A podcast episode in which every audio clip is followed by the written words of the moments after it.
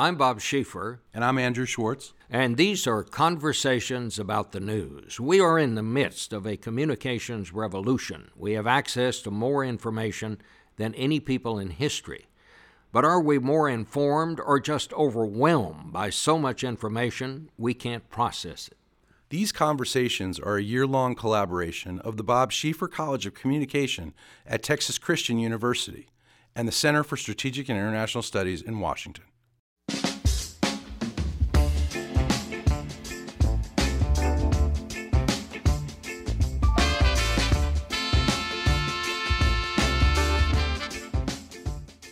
Today, we welcome back to the broadcast David Sanger, the New York Times correspondent, who is our first return guest. David, thank you so much for uh, finding the time to join us. You have been busy. Uh, we're talking and doing this podcast as the report that you and your fellow Times reporter Scott Shane and Eric Lipton put together on the Russian hack into the Democratic National Committee files. It's the talk of Washington. Some people are now calling this hack the new 9 11. It's a long report. It began on page one of the December 14th edition, covers four full inside pages. Uh, it's the longest report I can recall since the Times published the Pentagon Papers and it is an eye opener from the very first sentence. To summarize the first part of this article, when DNC officials got the first calls from the FBI, they referred them to the committee's computer help desk.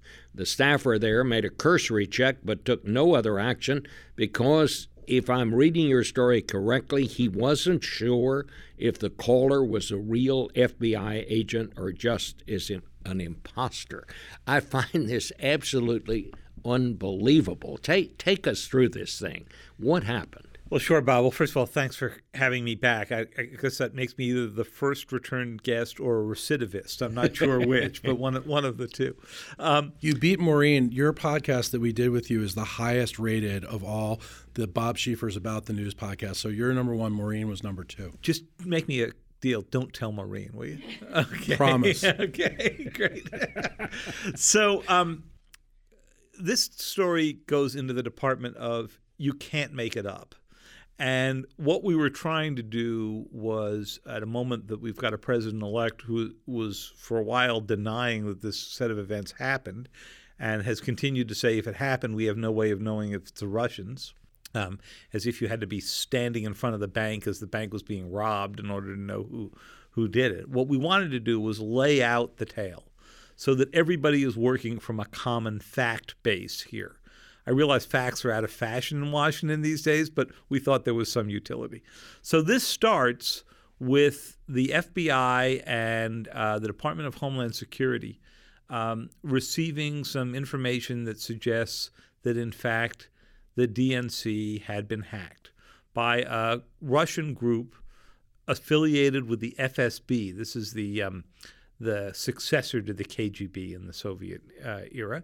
This is the same group that went after the State Department, the White House, the Joint Chiefs of Staff, a lot of think tanks in town, probably including this one. Uh, no comment. Yeah, and uh, so they're pretty well known, and their patterns are pretty well known. So they call in and yeah, it's like you calling with your you're trying to call Dell or or uh, somebody with your and you get referred to the help desk. They get this young guy who's a tech support character for the DNC. He doesn't actually believe this is a, a, a FBI special agent calling him. He takes a cursory look. The FBI agent calls back a few times, but he's still dealing with these uh, folks who do not, believe it or not, alert the leadership of the DNC that there's a problem here. Well, did they actually for seven talk, months? did they ever actually talk to the FBI agent, or were they just listening to his voicemails that they, would leave? They did. They did talk to him. Um, now, there's some fault on the part of the FBI here. First of all, we're not talking about learning about some ordinary company that has gotten hacked here. We're talking about the DNC in the middle of a presidential election. And they all knew about the presidential election at the FBI headquarters because it was in all the papers, right? Um, so, secondly, it's not like they're talking to a group that's out in the middle of the woods somewhere. if they if the FBI agents had wanted to go take a coffee break, they could have like walked up the street, stopped and gotten their Starbucks, and kept on a few more blocks, and they'd be at the DNC headquarters. But they never showed up in person. No, seven long months. What happened during those seven long months? The FSB cleaned out a good deal of the DNC's computer systems, did their espionage, and then another group came in, a competing Russian intelligence group that is linked to the GRU, the, the military intelligence unit, and they ended up being the ones who stole the material that ultimately got posted on WikiLeaks. And they got caught. But the first group only got caught in retrospect, right? And you could have stopped all of this if the if uh, the DNC had reacted more. The levels of incompetence here are sort of hard to imagine, but also remember this. It's not as if this is the first time a presidential target has been the a presidential campaign has been the target of a state actor. In 2008, the Chinese got into both the computer systems of Senator Barack Obama and Senator John McCain. And if you ask Lisa Monaco, who's the Homeland Security uh, director at the White House, what the first time was that she ever met the people around Barack Obama, including the current uh, White House uh, chief of staff, uh, Denis McDonough, it's when she called from the Justice Department to say, hey, the Chinese are in your system. So the DNC had no institutional memory of this. Well, so when did people there finally understand? I mean, you you call this uh, whole thing an episode of missed signals, slow responses, and an underestimation of foreign efforts to disrupt the presidential campaign. When did it finally sink in on them at the DNC that they had a problem? when they began to see a much noisier actor, this uh, uh, other group linked to the GRU, that came in in a much bigger way. And they finally raised enough alerts that they brought in a very good firm called CrowdStrike, um, run by uh, a former FBI agent and a Russian born founder of of CrowdStrike, and they came in, and in 20 minutes they took a look at this and they said, "We can tell you exactly who these people are."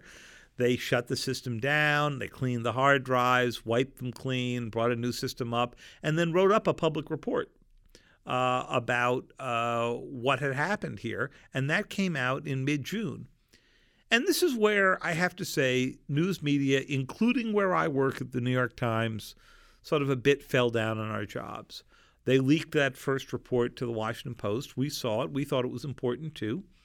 And I wrote a story but you know it was on you know A19 somewhere at the bottom of the page, and it sort of reminds you in retrospect of the first stories about the Watergate break-in, which were you know inside stories.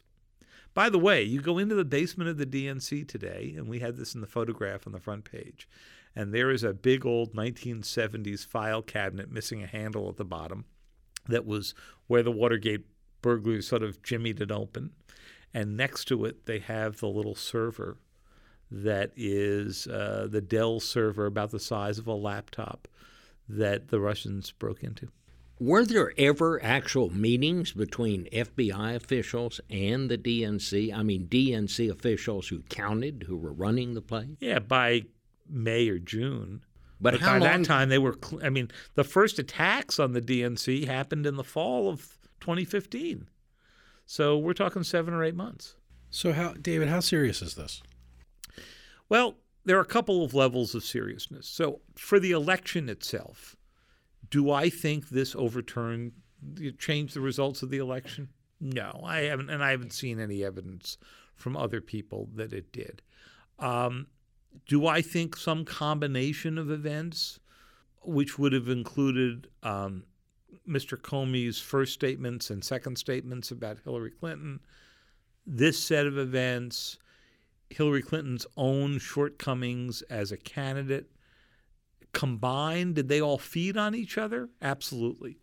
So on the election result, I don't think it would have made a difference. I think Hillary Clinton probably would have lost anyway. as a matter of thinking about cyber conflict between countries, this is huge because we have been thinking in terms of, or most of the government has been thinking, in terms of the big cyber attack that takes down the power grid or the cell phone networks. And we know how to protect against that, but we haven't thought about how you protect against the combination of 1940s style information warfare magnified by 2016 style internet and mobile connectivity.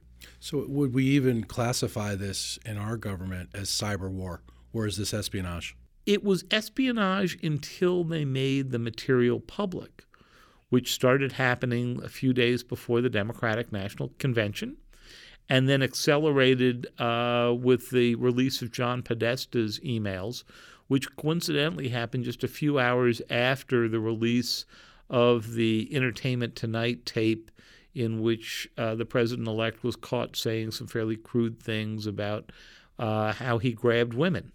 And within hours, the John Podesta uh, emails began uh, being in public. Is there any doubt that this was the work of the Russians? You have seen some conspiracy theorists come out here and say, oh, you can fake all these IP addresses, you can fake the code, and this and that. But it would have to be a pretty big stretch. We have seen these groups before. They are overstretched because they're doing too many cyber attacks at one time. As a result, they're using a lot of the same toolkits that they've used in the past because they don't have time to design new ones. And as a result, we're beginning to see an accumulation of evidence. And you look at this code, and it's time stamped for being written during office hours in Moscow. You can certainly fake that. There are notes in Cyrillic. Now, that's just on the public evidence. Now, if you talk to the NSA, you talk to the CIA, what they will tell you is they have other evidence they have not made public which presumably is based on intercepts or human intelligence that ties this back to the Russian leadership, which is what the Director of National Intelligence said in his October 7th public statement on all this that this couldn't have been done without the approval of, of the Kremlin leadership. Um, we haven't seen that evidence. I am hopeful that somewhere between the White House announced investigation, which is supposed to be uh, made at least completed before President Obama leaves office on January 20th, and the various congressional investigations that we're going to begin to see things declassified. I mean, we're we're hearing source reports uh, now that Putin himself knew about this. I don't think there's been any doubt since the October 7th statement that Putin knew about it. There was one report from one network that Putin was sort of personally in charge of it and making decisions about the release of information and all that. Uh, maybe that's true. Uh, nothing in my reporting suggests that's true. And it's hard to imagine the president of Russia as the tactical operator here. You know, he doesn't get paid the big bucks in Russia to be down there deciding on the timing of information releases. Well, what from your reporting thus far, can you can you make an observation or why do you think they did it? Well, there are three levels of possibilities here that, that come to mind. Number one is in Europe, they have gone about disrupting elections merely to cast some doubt about the integrity of the Western election systems that they believe the West sort of um, uh, uses uh, in an arrogant way to suggest that Russia's own systems are corrupt. The second possibility is that in addition to casting doubt on the integrity of the election system, they just wanted to screw it up enough that people wouldn't believe that the system wasn't rigged. And we heard from Donald Trump during the campaign that the system was. There are some analysts, and you've seen the CIA reporting on this, who actually believe that over time this went further and became a Russian effort to hurt Hillary Clinton, against whom uh, Putin has many grudges, including her own statements about how the 2011 parliamentary election in Russia was fixed, um, and to help Trump. Now, that's an analytical conclusion, and I don't know what basis they've made that on. It's possible all three explanations are true. It's possible that the Russians, like everybody else, thought Hillary Clinton was going to win the election based on the polls and wanted to be able to cast enough doubt about the integrity of the election that they would hurt her viability as a president. Maybe, in fact, thinking that she was going to win, sort of send a signal to her, just sort of cuff her around a little bit to let her know uh, that uh, they were not going to be pushed around. I mean, that that rather than say just trying to elect Donald Trump, they just wanted to send a couple of signals to her that uh, you got to be have your hands full dealing with us. There's one other possible piece of signal sending. In the middle of August, on a sort of shadowy website, came up a, a group called the Shadow Brokers, who posted some code, hard for a non professional to read, that when you looked at was clearly the kind of code that the NSA uses to break into foreign computer systems. And it was a few years old. And they were offering to sell it, although not clear to me who they thought was going to be the buyer. And you could only buy in Bitcoin. So we'd all be looking to Andrew here to drain his pockets of, of Bitcoin for this. okay. And one of the questions was Was this Russian? We still don't know the answer, but it looked like it was. And the second was Was this also a warning? Which was Remember, we've cleaned out code from the NSA. We've cleaned out unclassified emails from the State Department, the White House, and the Joint Chiefs. Push us too far, and it'd be a shame if that stuff got made public too. So, what are the repercussions for the Russians? Well, so far, if you're Vladimir Putin and you're sitting in Moscow, you're thinking, this went pretty well. The woman who he wanted to defeat, Hillary Clinton, didn't become president. The man who did become president, uh, or is now our president elect, has first denied that the Russians were involved, then suggested it could be a 400 pound guy on his bed, then suggested it could be some guy in New Jersey, who I guess could be the same as the 400 pound guy, uh, and then uh, issued a, a tweet as we speak here today saying, well, maybe it was the Russians or someone else, but why didn't the White House make any of this public before the election? Well, as we've just gone through this chronology, the White House did. President Obama even met Putin in China in September and issued a warning to him. So you mentioned before that the Times and, and even the Post, because when they reported the story, it wasn't exactly front and center either. Why was this story so buried and why did it take so long to now surface? Well, I think there are two levels of sort of press responsibility we have to think at here. Number one, were we slow to understand the depths of the Russian operation here? And I think as an overall media, we were. I mean, we wrote a lot of stories about this. I think I personally wrote two dozen probably during the course of the campaign. But we had a big, raucous campaign that was full of a lot of other news. And I think it's legitimate to go back and say, did we underestimate the importance of the Russian hack? Then there's a second level of responsibility, and here I've I've really I've uh, I'm just filled with introspection, but have not come to a conclusion. When we wrote stories based on the John Podesta emails, the release of Hillary Clinton's speeches to Goldman Sachs, which in the end sounded a lot like speeches I've heard her give as Secretary of State, but the ones to Goldman Sachs were more highly compensated, or emails from Neera Tanden talking about Hillary Clinton's limitations as a candidate. We were, on the one hand, reporting news we could not avoid reporting because these got released by WikiLeaks, and we couldn't put blinders on and pretend that we didn't see this material. On the other hand, we became Vladimir Putin's amplifier to some degree because he was out here in an operation to release this data, and when media, whether it's the New York Times or CBS News or NBC or the Huffington Post, repeats these, and we all repeated them, we ended up giving a megaphone to an operation that he started. And I couldn't tell you here today, and I'd be interested to hear Bob's thoughts on, on this as well, that we could have avoided running those stories because everybody else had them. Yes, and I think that's one of the most important things to talk about because I mean, I must say, I've been kind of worried about this from the very beginning. I mean, uh, people talk about do we do we have an obligation to publish every tweet, uh, for example, from Donald Trump? And my answer would be, you know, it's it's like a press release, and eh, the ones that are news, you you report them.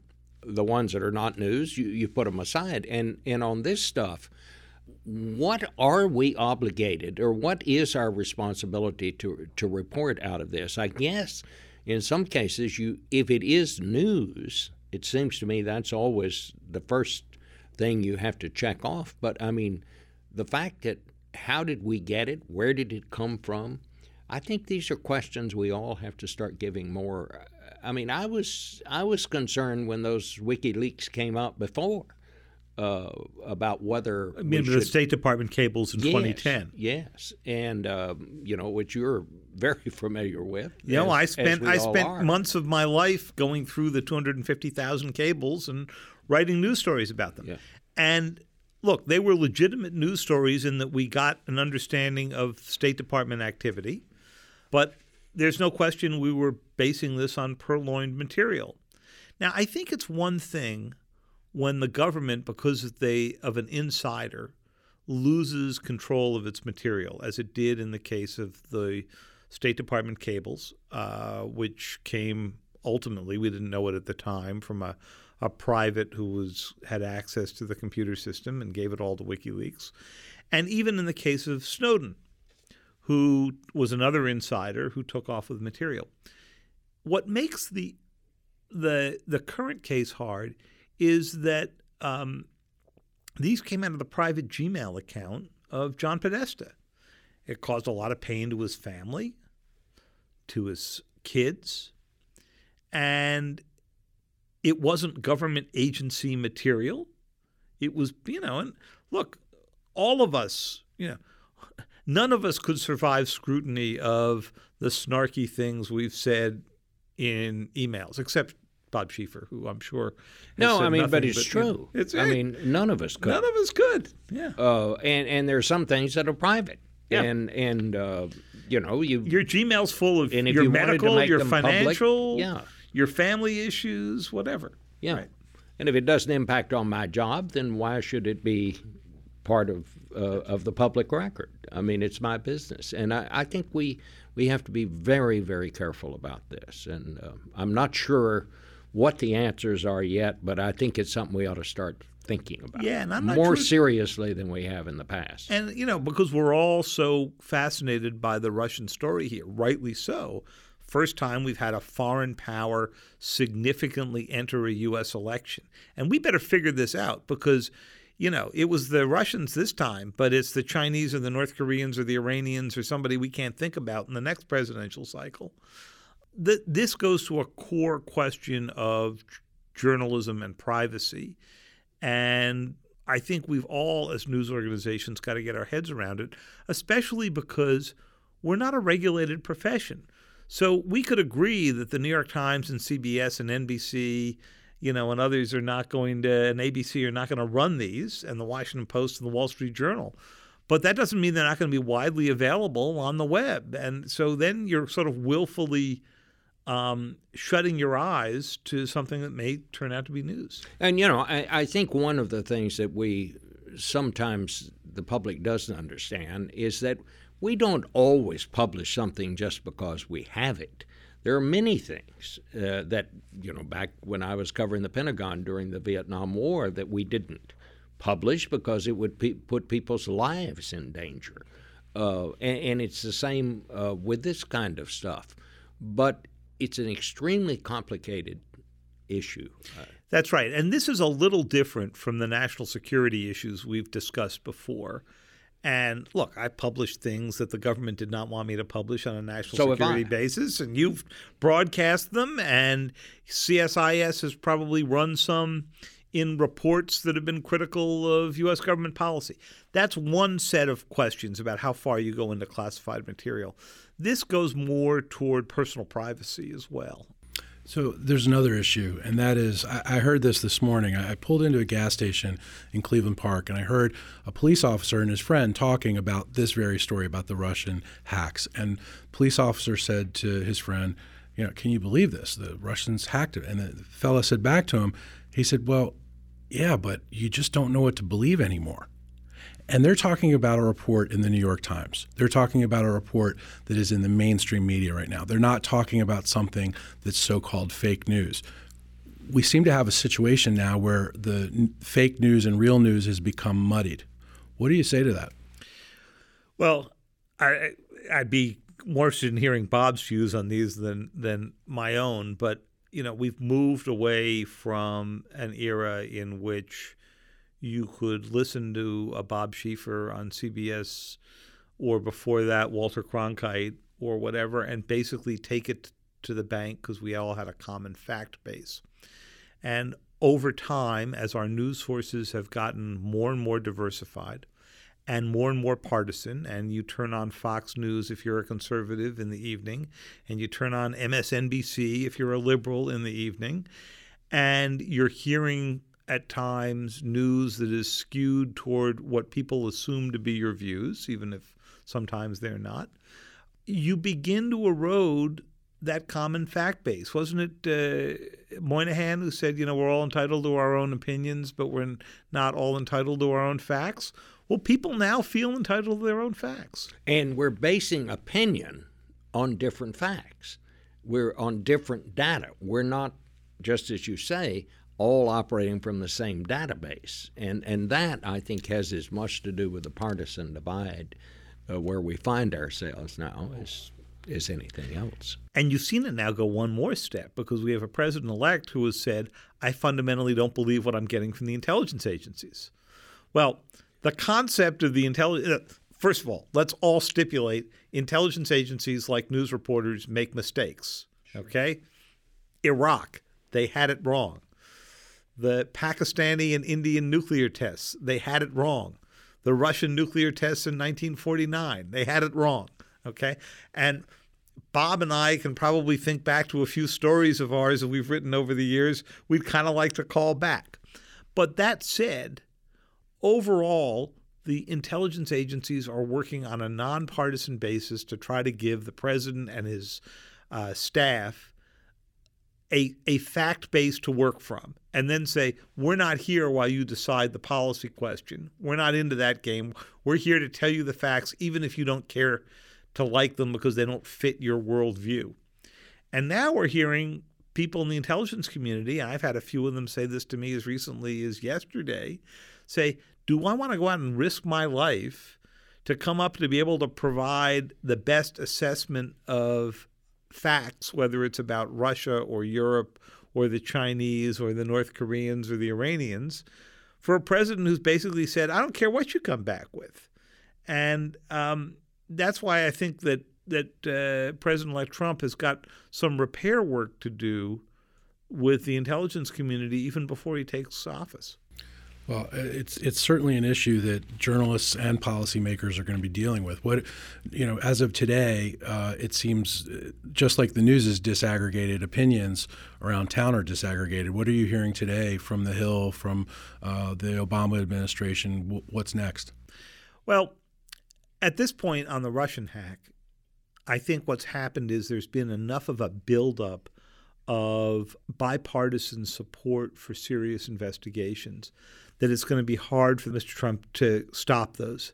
And frankly, as soon as they are past the Electoral College meeting and voting, my prediction is that they will stop their objections to this concept because their only big worry about it is that it suggests that he was illegitimately elected, which I, have seen no evidence that this was an illegitimate uh, election.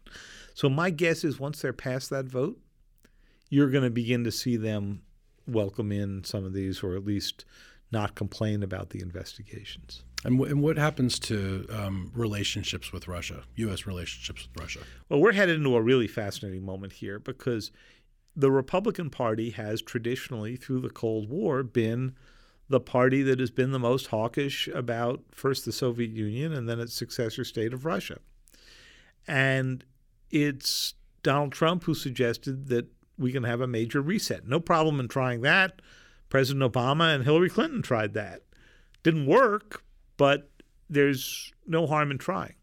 I think the big question is whether he has surrounded himself with people, including the new newly named Secretary of State Rex Tillerson, the uh, chairman and CEO of uh, of ExxonMobil, whose relationships with the Russians are so deep on a commercial basis that can they turn their heads around to sort of thinking about the national interest. So if you've got a country, whether it's Russia or any other place that's run by uh, a, a strongman uh, leadership, that you can say, look, we'd love to have a good economic relationship with you, but we can't do this if your human rec- rights record is like this, or if you are arming uh, Assad while he is killing his own people, or you are conducting operations that we believe are promoting terrorism.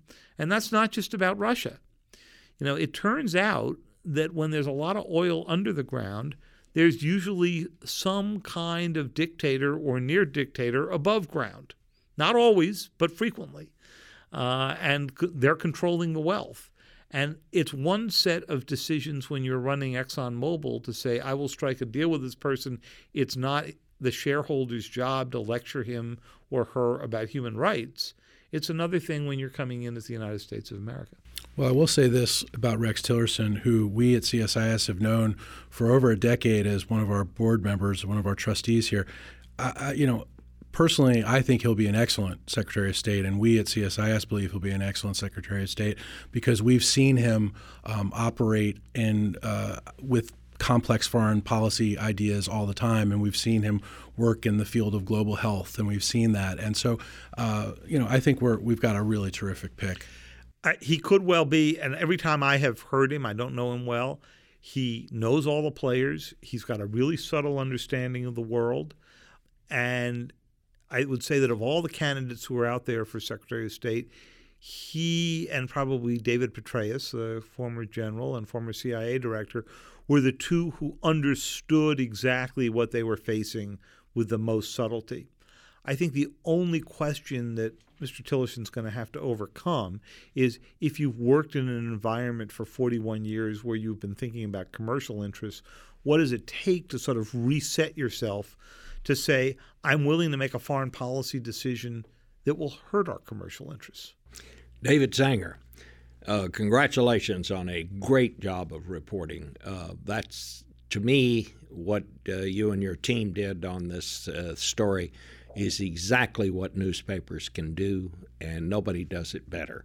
And you put it in one place. Uh, I think you did put together kind of the basic facts of how this came about and uh, this hack into the DNC. And I think uh, I think we'll all be kind of working off that now uh, in the days ahead. I also say this: I think you're going to have plenty to write about in the coming year. So. I yeah. wish you well. Thank you, Bob. It it uh, a compliment like that means all the more coming from the master of Washington reporting. So well, I appreciate I don't know about that. But for Andrew Schwartz, this is Bob Schieffer. But that's not all, Bob. At the top of this podcast, we gave you just a tease of the great music from my friend Aaron Neville's new record, Apache. Let's hear some more from Aaron Neville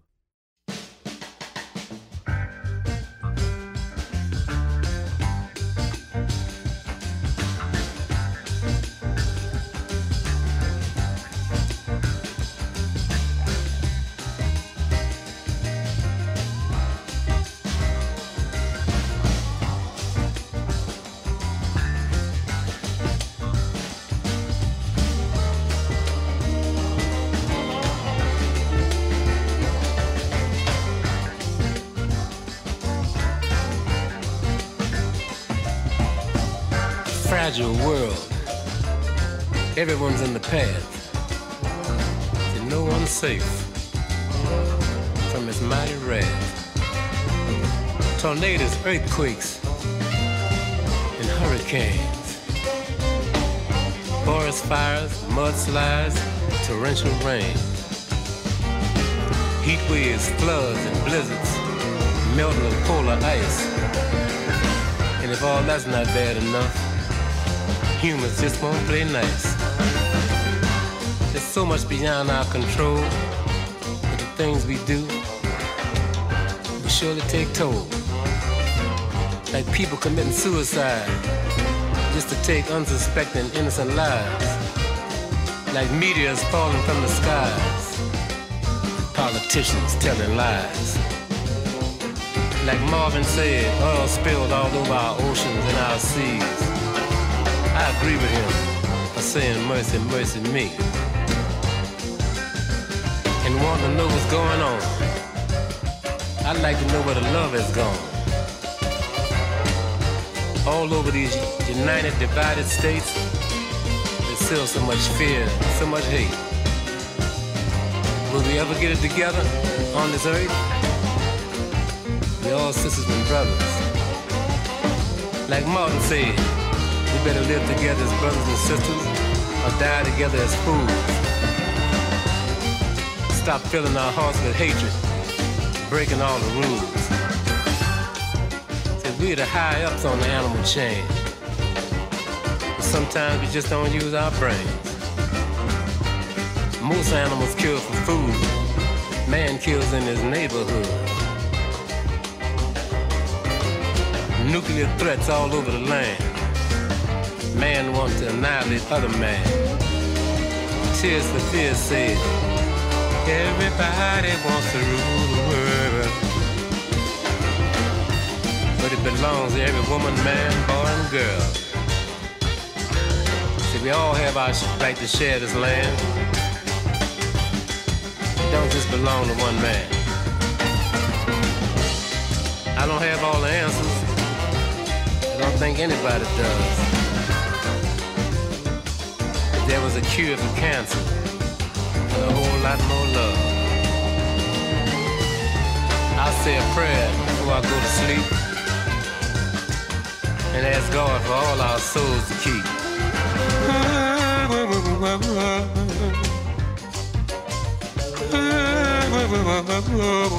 Yeah, yeah, yeah, yeah, yeah.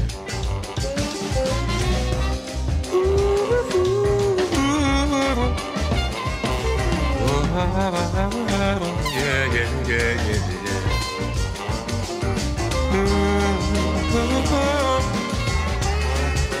yeah, A fragile, fragile world. That's all we got, y'all. I just want to say peace on earth and goodwill to everything and everybody on this one and only planet. Yeah, you're right.